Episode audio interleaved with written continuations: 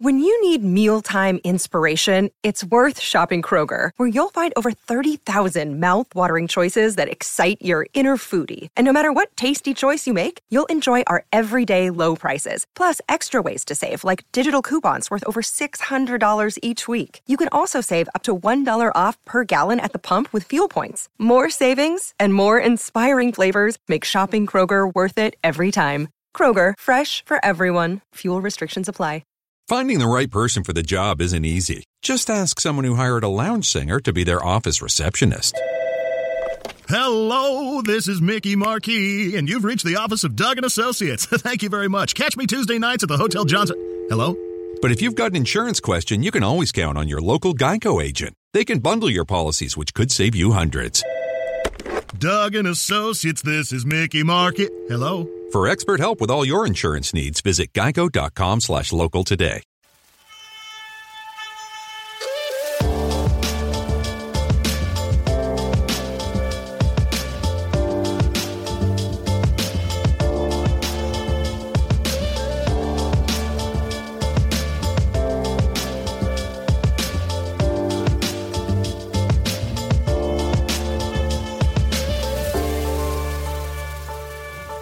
Hello, Bulls fans, and welcome to another episode of Bulls HQ, a Chicago Bulls podcast on the Blue Wire Sports Podcasting Network. We are brought to you today by Untuck It. Thank you for them for sponsoring this show, and thank you to you for joining on this episode of the show. One where we can actually finally talk about a win, Bulls fans. It, was a win, it was an ugly win, a tough watch if you haven't watched it. But uh, here today to talk with me about the Bulls' win against the Detroit Pistons is the co-host of the Cash Considerations podcast. I'm sure if you're listening to Bulls HQ, you're listening to Cash Considerations. He's Jason Patt. He joins me now. Jason, how are you, mate?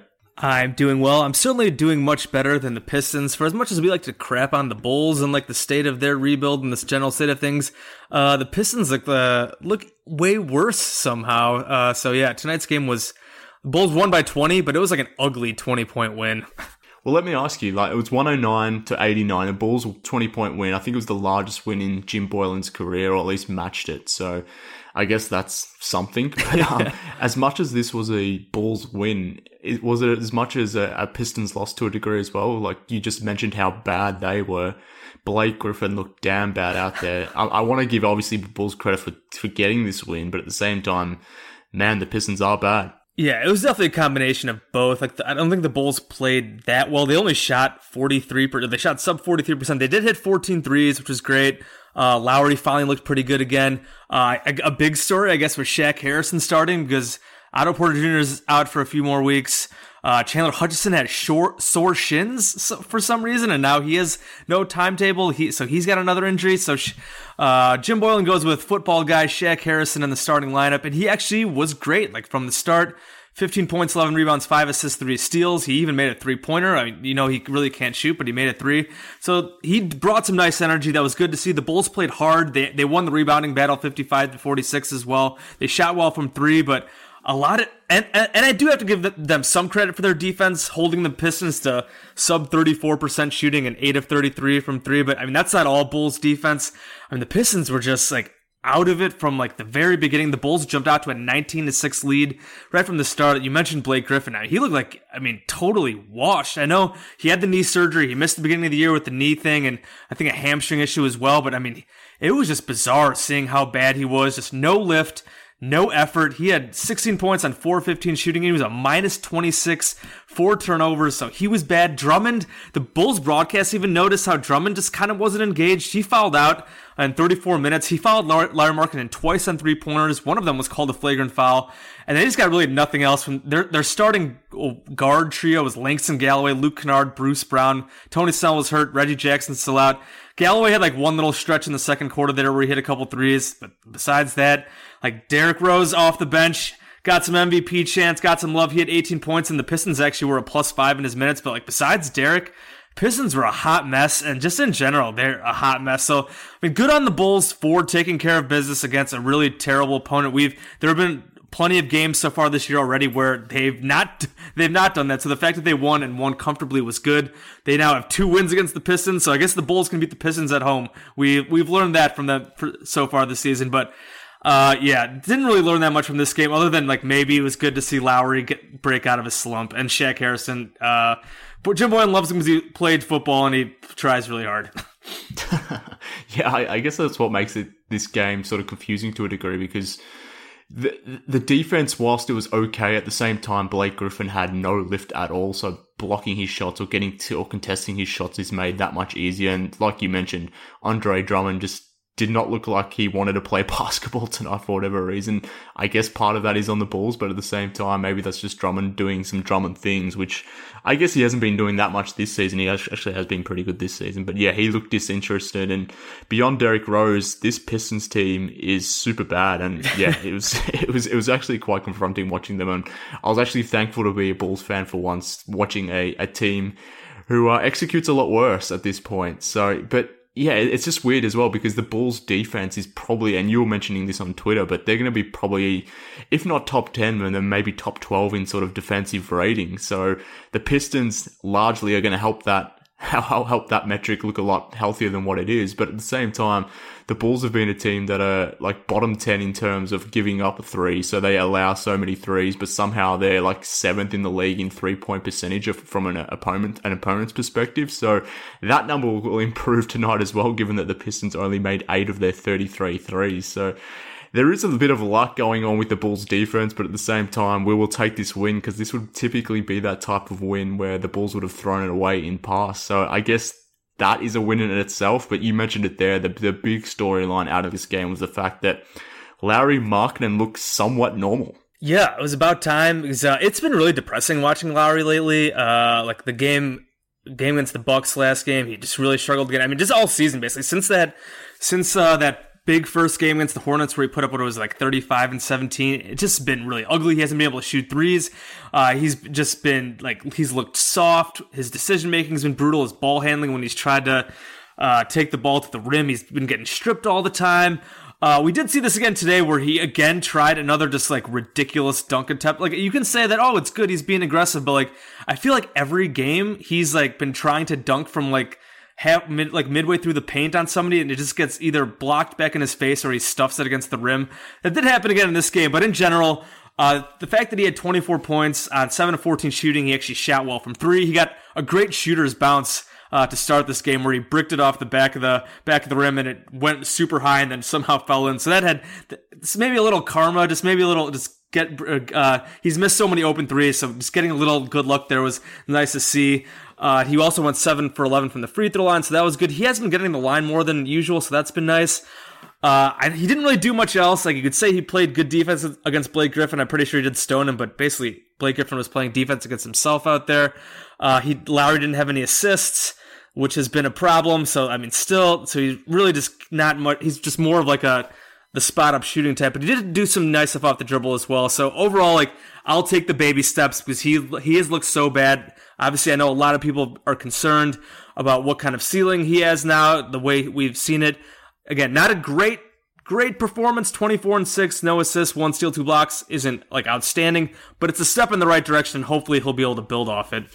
Yeah, 100%. Now, this is only the third game for Markkanen this season where he shot 50% or better, which is yeah, I guess sums up his his play really. Like he, we're 15 games in, and he's only had three games, or he's only shot 50 percent or better. That's that's pretty poor. But uh, it was also his sixth game with 40 percent better. So given all that, his shooting obviously has been bad. He's, he's predominantly a shooter, and if, if, that's all you're really giving, and, and, and well, that's all you really are, and you're not really giving anything more than that, then obviously that is problematic. But we all know about Lauri's struggles thus far. But it was nice to see him getting that 24 points, 7 to 14 shooting, 3 from 4 from the three point line. Importantly as well, got to the foul line 11 times. A lot of that was due to the Pistons being uh, dumbasses, I guess, by fouling by uh, by fouling uh, Lauri behind the three point line. So we'll definitely take those three easy points for Markkanen. But I think as well, the fact that Satoransky was pretty well, Satoransky was aggressive was just something he needs to be more generally. But the yep. fact that he was sort of looking out and trying to get Lauri involved in the game early on, it, I don't think it was a coincidence that Lauri had his best game since opening night given that Satoransky was sort of funneling the ball to him early. He had seven quick points. Satoransky had three assists, many of them coming on off Markkanen. So I think that was a factor as well. Yeah, Satoransky had a really nice game. Like you mentioned, just kind of setting the table early, and then he kind of helped put the game away with a couple three pointers late. He had 15, 7, 4 rebounds, 2 steals. Just basically a solid game from mo- up and down the roster, mostly except for Zach LaVine, who was absolutely bad. And like Zach has been just bad, I guess, in general a lot. Because we've, I know we've talked about Markkanen a lot, but Zach had a tough night. But yeah, it was nice to see Satoransky play well. Uh, and just we saw some some of the guards off the bench played pretty well again. Chris Dunn had another pretty solid game. Archit hit, a couple three pointers. Coby White went three of three from three. So yeah, it's a pretty solid game from the guards outside of Zach LaVine. What do we make of LaVine at this point? Because it wasn't just, you know, he had a bad shooting night, two from 11 from the field. That'll happen occasionally, but this, I guess his decision making, which again has been a problem this season, that was pretty pretty bad in this game as well. There was one point where Shaq Harrison did Shaq Harrison things. He made a defensive stop, hustled his ass off, got the ball back, got the ball to Zach LaVine, who had Satoransky streaming up up ahead, and all he really needed to do was throw a basic pass, but for whatever reason, he just threw the ball out of bounds, missed Satoransky by a mile. I, I don't know what he was actually trying to do, but it, it was just weird things like that. It's clearly, I mean, we talk about Blake Griffin being maybe not engaged. Certainly that was the case for Andre Drummond, but it kind of felt that way for Zach LaVine too. He didn't seem like he was in this game at all. Yeah, he. this has been a thing all year too. Uh, just missing shots around the rim. He he had a few nice drives where he got all the way to the rim. Uh, and then he just missed them. Uh, he and he got drew no, no fouls. He took zero free throws. Uh, so yeah, two of eleven from the field. Uh, he was one of eight on two pointers. And like I said, again, a lot of those were right at the rim. Uh, maybe you could argue he could have gotten fouls called, but I feel like I, there were none where it was like super egregious. And I'm pretty sure that's been an issue all year. His finishing around the rim has not been up to par. Uh, he's been getting blocked a lot around the rim. I believe his free throw attempts for the season are down. So just overall, like, I mean, he has not been good. I mean, again, going back to that Bucks game as well, when him and Lauri came back in the game when the game was in was basically hanging in the balance, and ba- those two basically helped them help the Bulls choke it down the stretch. And we've seen it. Uh, we, we've seen we've seen LaVine win a few games with some tough shooting down the stretch, but we've also seen him with a ton of bad decisions, just struggling to finish. I mean, his overall numbers this year are pretty sure are way worse than last year. Like coming into tonight's game, he was 21, 4 and 4, which is I guess the rebounds and assists are about the same, but the scoring is down, the efficiency is down, and obviously that doesn't even include tonight's game. I haven't seen his updated sets yet. But uh, that that that whole All Star campaign that like he was pushing and the Bulls are pushing, and I had totally bought into the hype. Like, unless he really turns around in a big way fast, like that thing is that is about dead already. Fifteen games into the season. Yeah, I mean, if the Bulls remain one of the worst teams in, in the East, then it's pretty much dead based yeah, on that alone. I'm pretty sure they're ninth right now in the East, though, dude. they're like a game out of the eighth seed because the East is a joke. I, I, it really is. I want to talk about the schedule a little bit later because I think there's a chance here for the Bulls to get some winning going, assuming they're good enough. But I mean, yeah, that, that is a fair point. The East is just ridiculously bad. But yeah, I, I don't know what he's up with Zach LaVine, and I feel kind of stupid and embarrassed for buying into the LaVine hype earlier in the season because it, it felt like something was real based on the way he was going about it in preseason. I think it was justifiable that we felt he had improved from last last season, and I thought he had a pretty decent season last last season as well, given that he was coming back from the ACL. But yeah, for whatever reason, he just doesn't have it right now. But zero free throw attempts, and during the game, I don't know what maybe looked this up, but maybe it was the fact that he got blocked. But anecdotally, always felt like he gets blocked a ton, maybe more so than a lot of a lot of the rest of the players in the league. And I, I looked it up during the game, and there was one point when Andre Drummond blocked Zach LaVine, and that was actually the 23rd time that LaVine had been blocked this season, which is just behind Collin Sexton and Ja Morant, two inexperienced players who are obviously still learning their way in the game. But Zach obviously in year six at this point. But for whatever reason, when he drives, he's either he, he, he's just basically going for that straight line drive, and he doesn't really have the ability to to change direction or to throw a hesitation in there, or even just to to to drive and, and look as or to make a drive to be that passer. It looks like he makes his decision before he makes the drive, and he's just going in there gun ho and just trying to make to make the play over these bigs. And a, a lot of the time, he's getting blocked, but. I want to talk about LaVine's shot profile because it's a thing that well, it's yeah. a narrative that continues to be uh, a talking point for, for some at least. I won't uh, name any names, but um, it's it's just weird because he's he's taking his shots from the right spots, which is what you want to see. But at the same time, I think we were having this conversation on Twitter the other day. Yep. You can argue that some of the shots that he is taking in these specific zones maybe some of these shots are bad shots. 80% of his shots are either coming at rim or, or from the three point line. But it does feel like some of the some of the time that these shots are forced shots. He's taking the right shots as such, or at least from the right zones, but the shots that he's creating in those zones are, are pretty bad. Yeah, I think one, one of the things we were talking about is maybe he could turn some of those contested shots at the rim that he's missing into more open mid-range shots. Obviously, the mid-range thing has been like a huge talking point. Blah blah blah blah blah about that. We, and I don't think any of us want him to complete. We want him to get rid of like the early clock contested like pull-ups and fadeaways. But there are times when like he's like probing the defense off like a pick and roll, and if he can pull up right into an easy like 15 foot mid-range shot, absolutely take that. Like we don't want the contested ones. We don't want the, like the fadeaways over with like early in the clock or whatever. But if you have an open mid range shot, absolutely, you, Zach LaVine should take those shots. So maybe if he if he can work maybe a little better with the in between stuff instead of just like forcing stuff into the rim. That that's kind of, that's kind of stuff that he should be doing. Whether maybe getting a floater, I, I feel like he doesn't really put up that many floaters. Uh, and uh, because I feel like he, he when he goes in the rim, in the paint like that, he ends up trying to take it all the way, and we've just seen him really struggle. I mean, right now he is shooting exactly fifty percent uh, at at at the at the rim. Uh, he's and he's only I guess he's only four of twenty five uh, non-rim paint shots. So clearly he's got no in-between game there. Uh, he doesn't really have like a floater he can rely on or anything like that. He's 11 of 23 from mid-range. So he is shooting well from mid range. I do think that's probably because he's picking his spots clearly when he's only got 23 attempts from there. But I mean, he can take more of them if they're if they're like open off pick and roll. If, if teams are giving it to him, he can take those. Or he's just gotta he's just gotta get a floater or some type of shot in the paint when he's not going all the way into the trees. Because right now, I do think I'm assuming the finishing will kind of come around, and this might just be just like a down down point for him. But clearly, I think some of it probably has to do with just forcing shots in there when it's not in there, when he could use a shot maybe a little further out.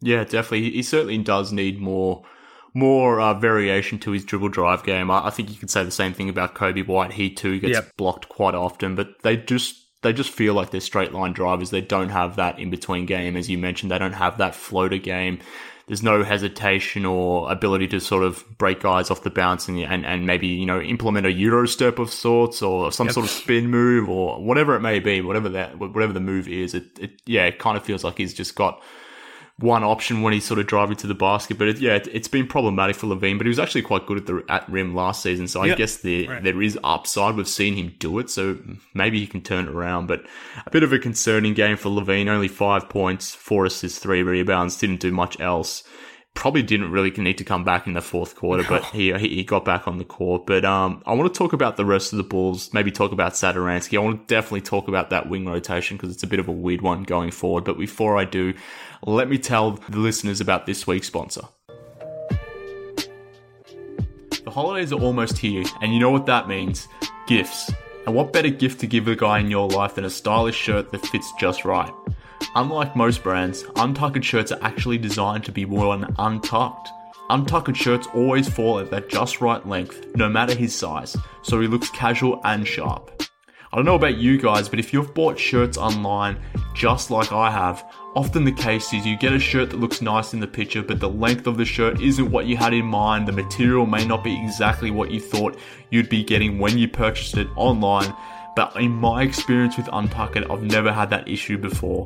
The shirt always fits the way I thought it would, it hangs the way I thought it would, and the material and quality of the shirt is always top notch.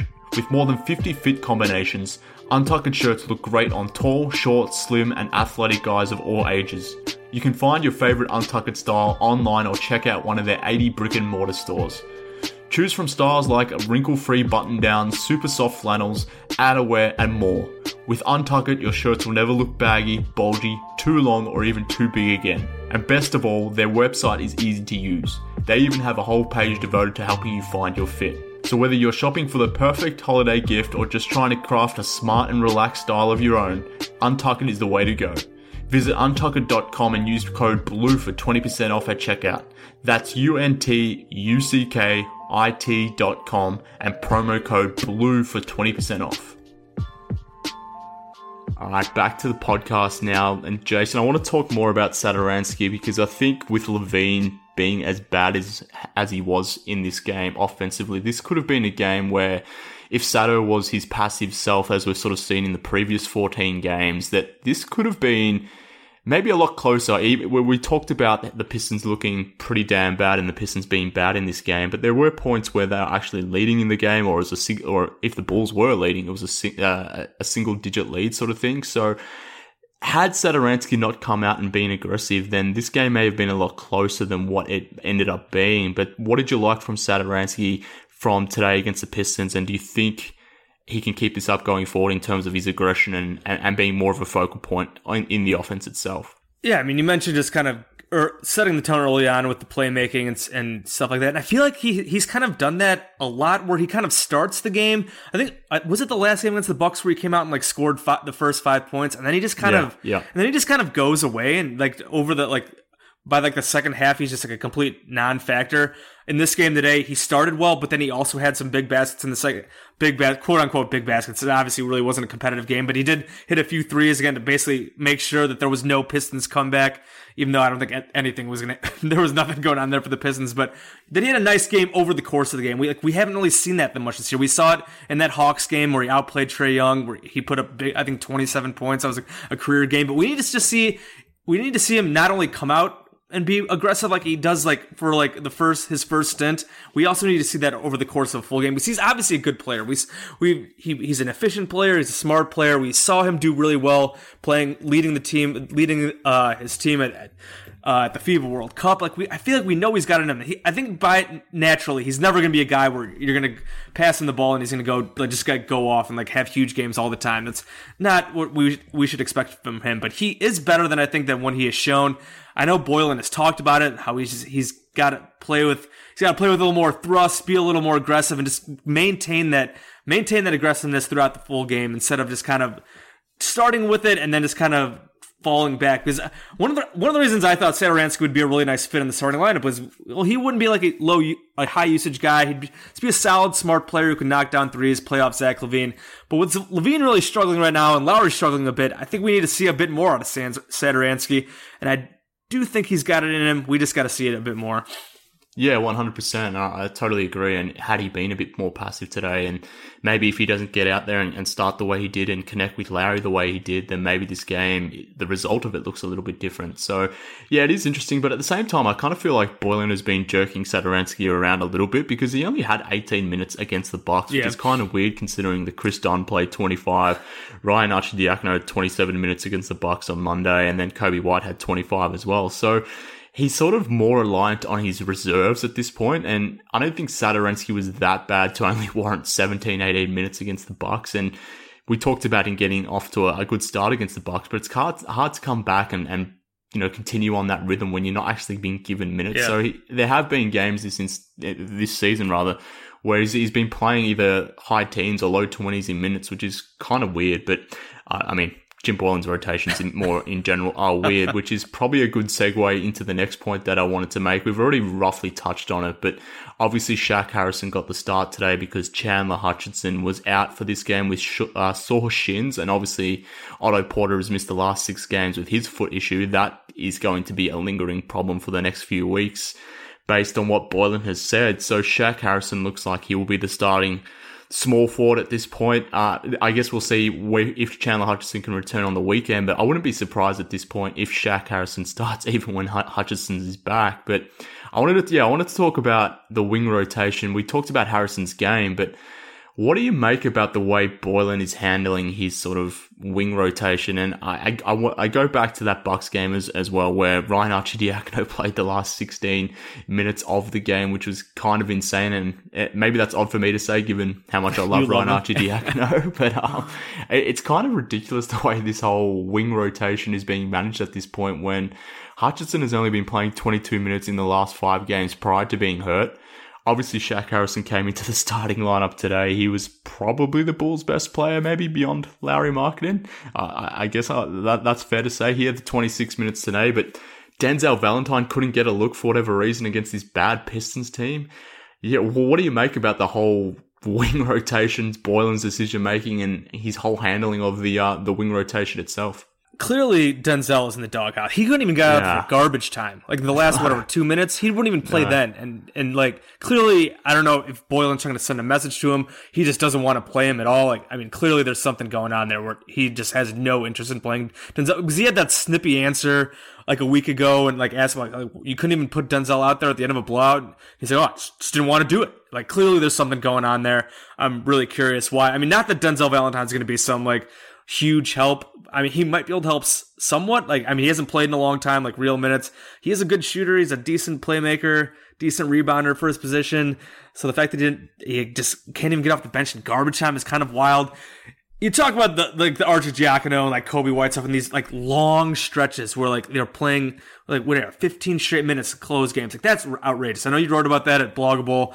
Uh, I mentioned it. I wrote something about Otto Porter Jr.'s injury and how it's kind of leading to leading to these just these long stretches of minutes for these for these undersized guards. Like God bless Ryan Arcidiacono. Like he's he plays his ass off all the time. He's shooting like 50 percent from three this year. We know how hard he tries, but just like if Ar- Ryan Arcidiacono is playing 25 minutes a game and he's and he's closing out games against the Milwaukee Bucks, like you're just you're not going anywhere. Like I, he the guy, he's a bench player. He's he's like I feel like every team should want a guy like him. Was just the way he hustles. Giannis gave him some love after the game, kind of threw some shade at the rest of the roster, kind of saying, "Oh yeah, Arch tries, but like nobody else really does," which isn't totally fair. But yeah, I just I mean clearly Boylen has his favorites. He loves Arch. Uh, he's given Coby White a lot of minutes. He doesn't. He seems like he doesn't love Hutch that much. I mean, Hutch isn't very good, but I mean, he's the kind of guy, he he does play hard and he defends. So like, I thought maybe he, he would get maybe some more minutes. Obviously, he's hurt now, but clearly he's got Boylen's got. He loves Arch. He loves Shaq Harrison.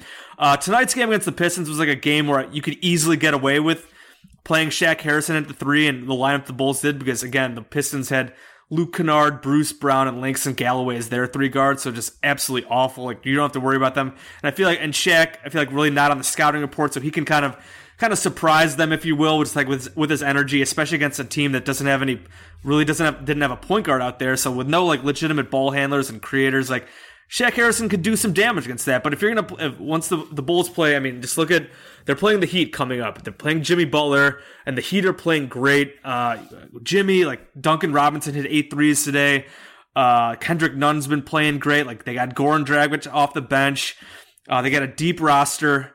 Uh, I think they're like ten or eleven and three right now. Like that that might not work so much with Shaq Harrison playing the three. Like we'll see. It's going to be a really good test, but I mean, I know there's obviously we talked about how the wing depth was going to be a problem coming in, and now like the worst fears are being realized with Porter missing extended time, and now Hutch as well. So I mean, they're just going to have to make do with what they got, and we're going to see a lot of Arch and Shaq and Coby White and Chris Dunn. So we'll see. At least Chris Dunn's been playing better off the bench. I've really liked him much better in his role as a bench guy.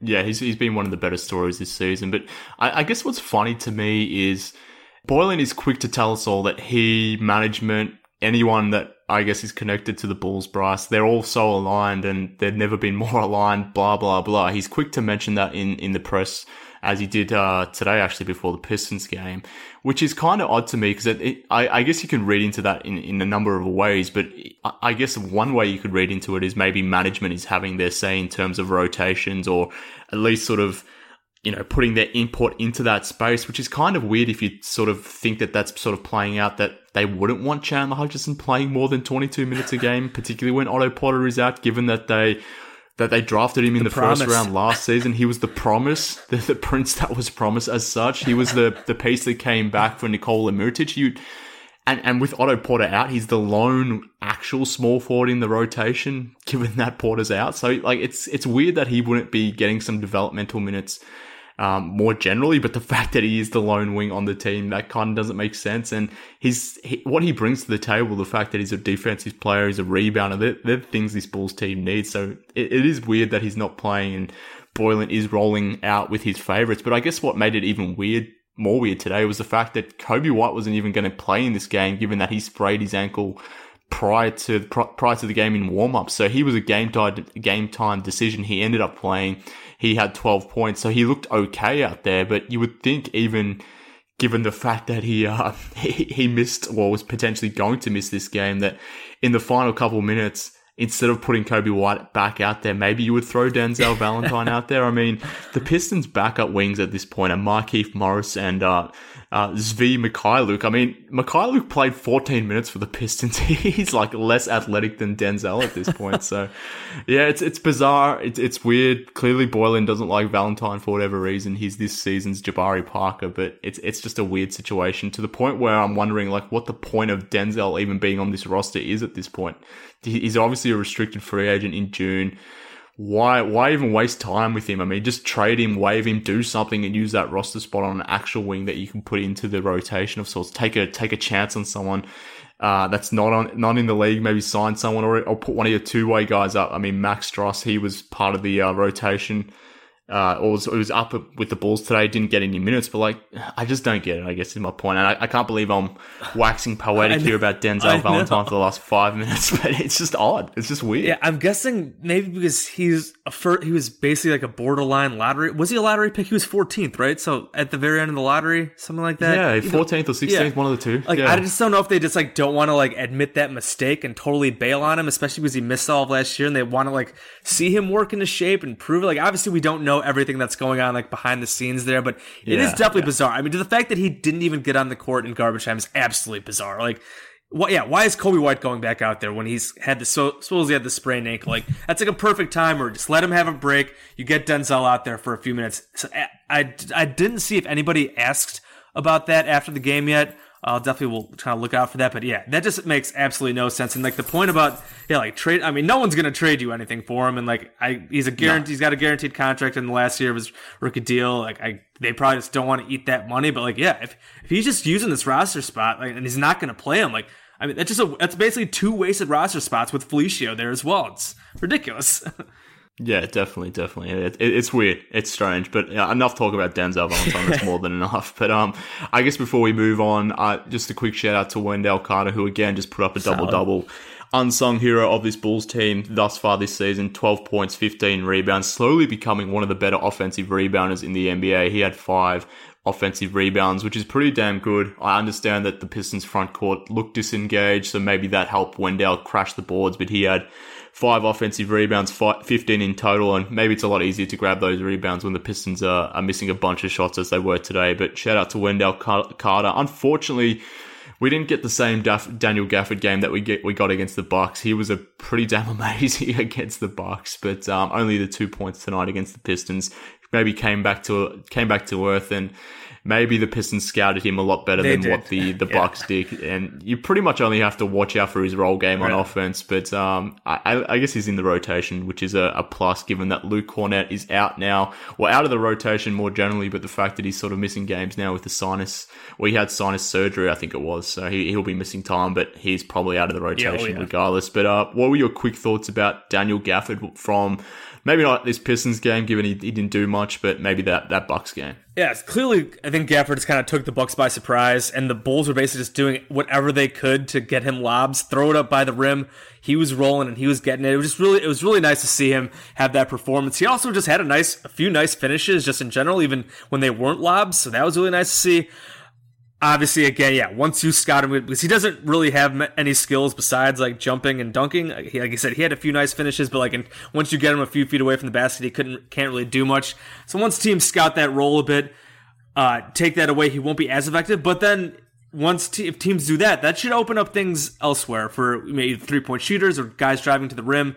They get buckets. Tonight against the pistons we definitely saw i think drummond had a few nice plays. Just they, they clearly were were waiting or anticipating for those lobs. They knocked a few away. I think the Bulls were also trying to force a few of them in there, and the Pistons did a really nice job just kind of knocking those away. He, he did have a few nice blocks though. He blocked Andre Drummond up kind of up against the rim with a really nice play. I think he might have blocked Rose as well on a drive. I can't remember exactly, but he did have two blocks. He did also have a nice putback uh, on a miss. So he still did a few nice things, even though the Pistons kind of took away that lob game. But yeah, it was just nice to see him get him out there because I feel like after Kornet was just absolutely terrible for those the first like couple weeks or what yeah, that he was playing, and everyone was like, "Where's Gafford? Like, get Kornet out of here." Especially because if the Bulls were pl- when they were playing that just like super aggressive defensive uh, like the the trapping and stuff like that. And Kornet just clearly couldn't handle it.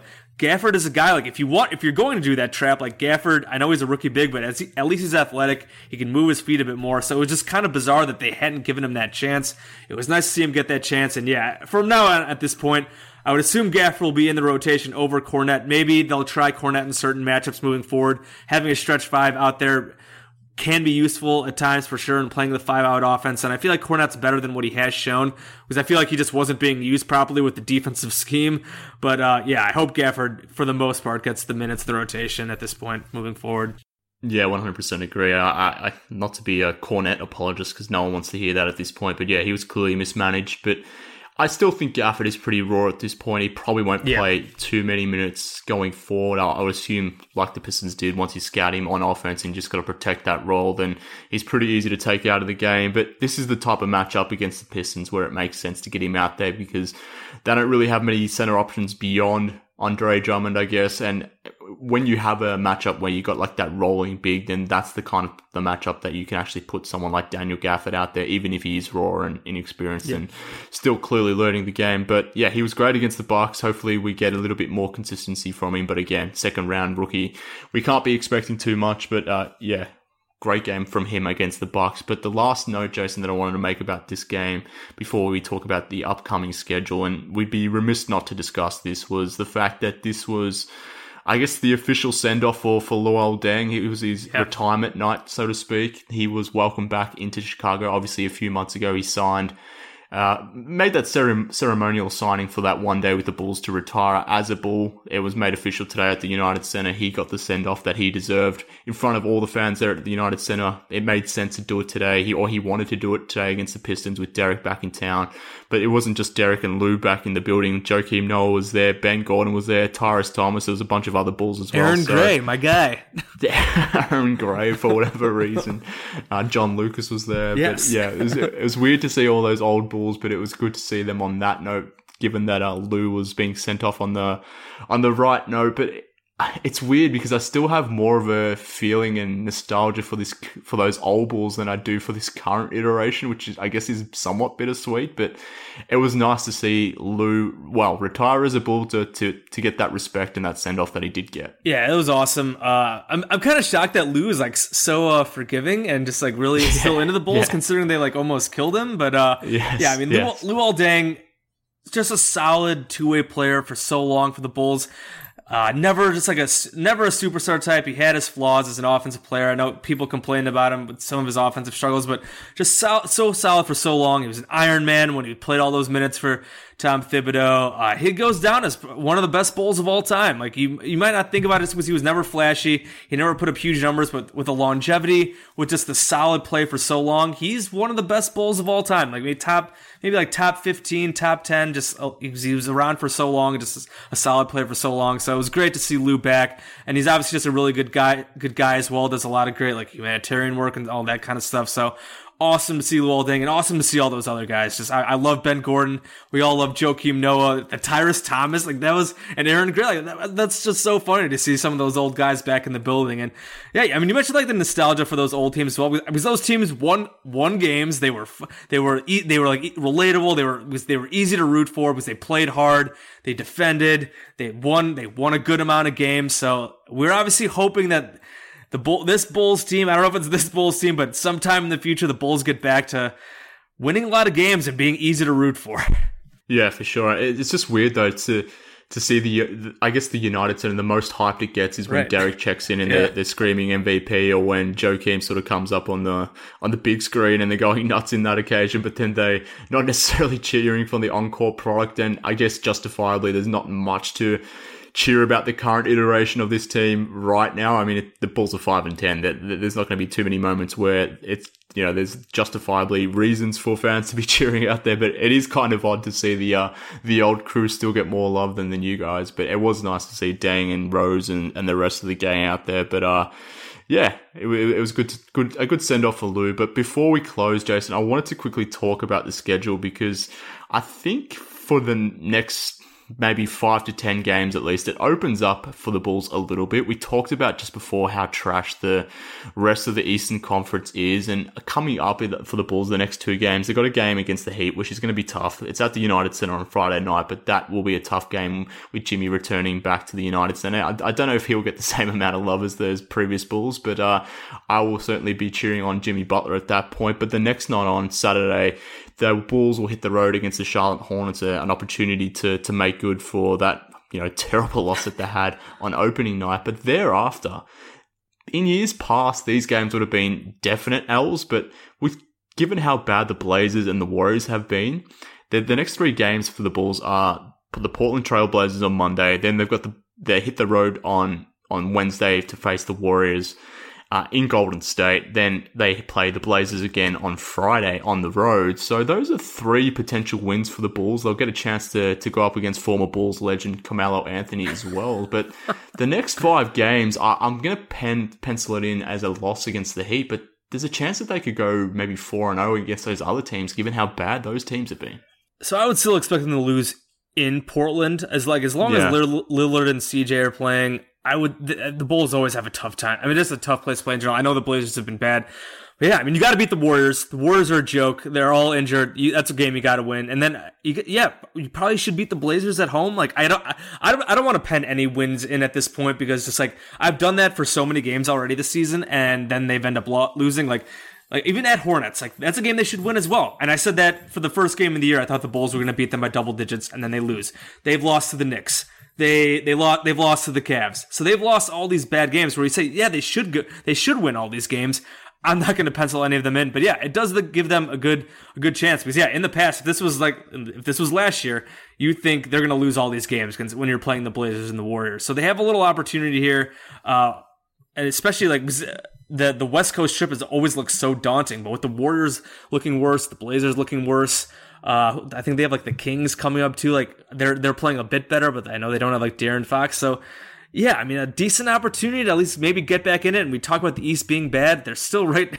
Like I feel like the Bulls are gonna even if they're like on pace for like mid third mid to low thirties in wins, I think they still might be in the race all season. Like the the bottom of the East is just that rough. Like maybe the Nets get it together. Like maybe the the I think the Magic they've been playing a little better, but I feel like no one's really going to separate that much from down there. So the Bulls take care of business against some of these bad teams, they're going to be right in the mix probably for a long time. Yeah, I mean they haven't beaten anyone that's above 500 right, yeah. at this point, so they're still not a good team. But maybe it's just me trying to justify my uh, my existence over the next coming months here, given that we we pour so much energy into this Bulls team. We we would want to see some wins, but if they can go three and three and two yeah, over the next five, absolutely. get back to eight and twelve, yeah. then slowly but surely they're getting closer to 500 and we've obviously we've all talked about the uh, the schedule at the back half of the year. That's going to be kind of brutal so they need to sort of rack up these W's now. But yeah I don't even know if it's about getting to the playoffs at this point for me. It's just I just want to watch some semblance of decent basketball. So I think there's a chance here for the next you know week and a half for the team to to get the shit in order if they can actually be good enough to do it. Let's see what happens. But they're obviously missing Otto Porter and maybe Chandler Hutchison, and that may make things a little bit more difficult. But uh, there's there's some upside, I guess. There's some hope, but maybe I'm just again trying to justify that to myself. But uh, we'll see what happens. It all starts on Friday night against Jimmy and the Heat. That should be a fun game to to watch. But uh, mate, I appreciate you coming on, and in the rare chance. Bulls fans aren't tuning into cash considerations or aren't following you online, where can they do so? Obviously listen to cash considerations. Me and Ricky O'Donnell shooting the shooting the shit about the Bulls. Uh, you can follow me on Twitter at Bulls underscore J, and then you can follow my Bulls writing at Blog a Bull. Wrote a, wrote a recap about the Pistons game tonight. Uh, Forbes, and then do some NBA Bulls Pacers betting stuff at both Bet Chicago and then Bet Indiana, kind of just a combined website there. So and also follow and also check out ClutchPoints.com as well. So yeah, bunch of places. Perfect. You're everywhere. I appreciate you coming on, mate. Uh, thank you for breaking down this this game with me, and I'm, I'm, just glad we were able to talk about a win for a change. Yeah, if they would have lost this one, uh, it would have been like full blown panic mode just how bad the Pistons look and how bad they are. Definitely, definitely. But uh, we avoided that. But uh, yeah, thanks again, mate. Yep, thanks. Have a good one. Bulls fans, thank you for tuning into this episode of Bulls HQ. That just about does it for this one. Follow me online while you're at it. Hit me up on Twitter at MKHoops. Follow the show on Twitter too at Bulls HQ Pod. If you want to send me an email or be part of the Bulls HQ Discord forum, send me an email, bullshqpod at gmail.com. But uh, I mentioned the games that are coming up this weekend. Jimmy and the Heat on Friday night. Then we've got the Hornets on Saturday. We back to recap those games and talk all things Bulls on Monday. But until then, this has been Bulls HQ. Thank you for listening. Speak soon.